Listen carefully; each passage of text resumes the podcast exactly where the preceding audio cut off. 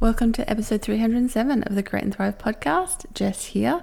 I'm back from my sabbatical and we're heading into another few months of episodes. Today, we're starting off with an episode on a very crucial topic, and that is product photography. This is something that most of us struggle with when we start our businesses, and it can be hard to figure out the right way to photograph our products, but it is worth doing the work because it is such an important part of selling online. So let's get to it.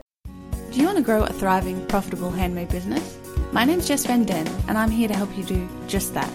I took my own handmade business full time in 2010, and since 2013, I've helped thousands of makers just like you create and grow successful handmade businesses. So, are you ready to thrive? Let's get learning. I've said it before, I'll say it again, and probably keep saying it till I'm blue in the face. But to succeed on Etsy, you need one thing above all else. What is it? Beautiful product photos. Yes, you need excellent, lovely, bright, fun, appealing, enticing product photos because the product photos are what will make all of the difference when it comes to succeeding on the platform. So today, I want to go through a bunch of top tips for how to take and style beautiful photos for your Etsy shop. Let's get to it. Step number one Keep it clean and clutter free. Remember that your product needs to be the star of the show. Your product needs to be front and center. Now, this is most important in your initial photo. This is the one everyone will see in search. This is the one everyone will see when they hit your shop.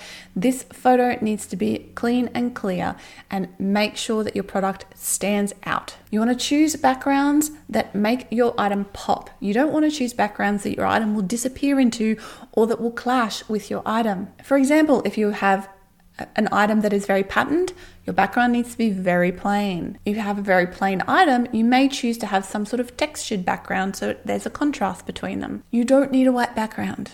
You can choose something else. In fact, I'm a fan of always choosing something else because I find white backgrounds really boring and they don't give me a feel for what your shop is about. Etsy should be about handmade, uniqueness. And one way to signal this is by having a beautiful, unique background or set of backgrounds that makes your shop branded and stand out from the crowd, stand out amongst all those boring white backgrounds. So you can have multiple different backgrounds, but they must create a unified feel for your shop and they must show off your product to its best. And always remember that your background also will signal your brand to your customers. Choose a background that signals what your brand is about. For example, in my shop, I have a lot of wood backgrounds because I have an eco element to my shop and I want that sort of eco natural part of my branding to be signaled. Number two is use natural light wherever possible. If you can't use natural light, make sure to use beautiful, bright, white light that is diffuse, not direct. For example, right now around me, I have a window over here, I have a big box light over here, diffusing light, and I have an LED diffuser, light diffuser up here. And that creates an effect of light from all directions. Of course, normally for most people, you can just have like a ring light in front of you if you're filming, but I have glasses, so you can't do that because it just reflects on the glasses. So you have to do all this fancy business. But same goes for your products. Make sure you're lighting from all directions. Now, you can play with light and shadow to a certain extent to give a bit of depth and dimension to your product. So make sure not to like blow it out completely so it just looks way overexposed.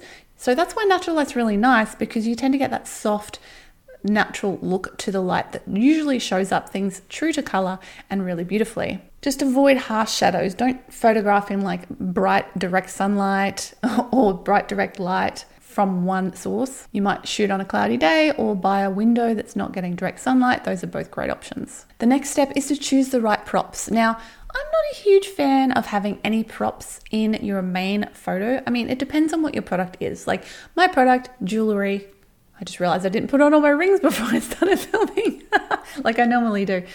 Um, I did a workout this morning and took them all off except my wedding ring. So, you know, my jewelry is quite simple and straightforward. And I don't want to distract from my product by having to props in the picture. So if you look at my shop, pretty much all of my main photos are literally just the product and the background. This won't necessarily be the same for everybody. You might have a product that works really well with some sort of prop around it because of what it is, but generally speaking, just always remember the rule. The product is the star of the show. If anything that you're using to style your image, to style your product takes people's eyes or attention away from the product, you don't want it there. Again, especially for that initial photo. You might have additional photos that like uh, lifestyle shots or in, in use shots where it's more acceptable to have those props, but even so, make sure your product is clear in the photo and make sure to have props that complement the style and the branding that you are going for, not that clash with it. Okay, next tip is consistency is key. You want to have a consistent aesthetic across the photos in your listing. So, in one listing, the photos and the video potentially in that listing should have a consistent look and aesthetic to them, but also across your shop. You need to have a consistent branded aesthetic because that is what will make your shop stand out and look professional. Again, remember that doesn't mean all your backgrounds need to be exactly the same, but they need to complement each other. The next tip is to show different angles and details of your product. Don't just take one shot or two shots showing it straight on, boring, okay? Take it from different angles. Play around with angles, play around with lighting, play, play around with positioning. If you have an out, you know, a item of clothing, take a photo from the front, take a photo from the back, take a photo from the side. Do a video of the model moving with it. That's always awesome. If you have a bag, take a photo from the front, the side, show us what it looks like inside the bag. All of those sorts of things. Make sure that you are you know, showing those angles and details. If you have a product that has like special small details, take a close up shot and show us what they are. You're basically trying to replicate what somebody would see in real life as much as you can through photography. The next one is to show your product in use. Make sure you have a photo, ideally, that demonstrates what that product looks like in the real world. Like earrings being worn, rings being worn, clothes being worn by a model. Ideally, if you are selling clothes, try to get them photographed on a model. Uh, cushions on a couch, a bedspread on a bed, a mug being held or in the kitchen.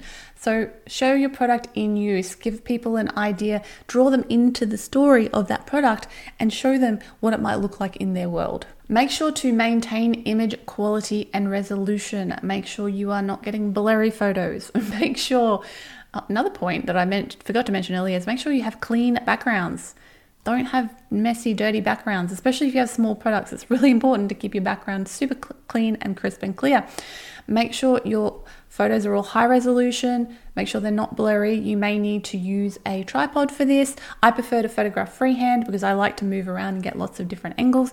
But I always take like multiple photos from each one so that if I get a blurry one because of my hand moves or whatever, uh, I have a good one to make up for that. And also, edit your photos edit your photos, make them look even better. Yes, if you're using good backgrounds, clean, crisp photography, good lighting, it should come out looking great, but you can make it better by doing a few simple, quick edits in even a free editing program. You don't need to buy Photoshop or anything fancy like that.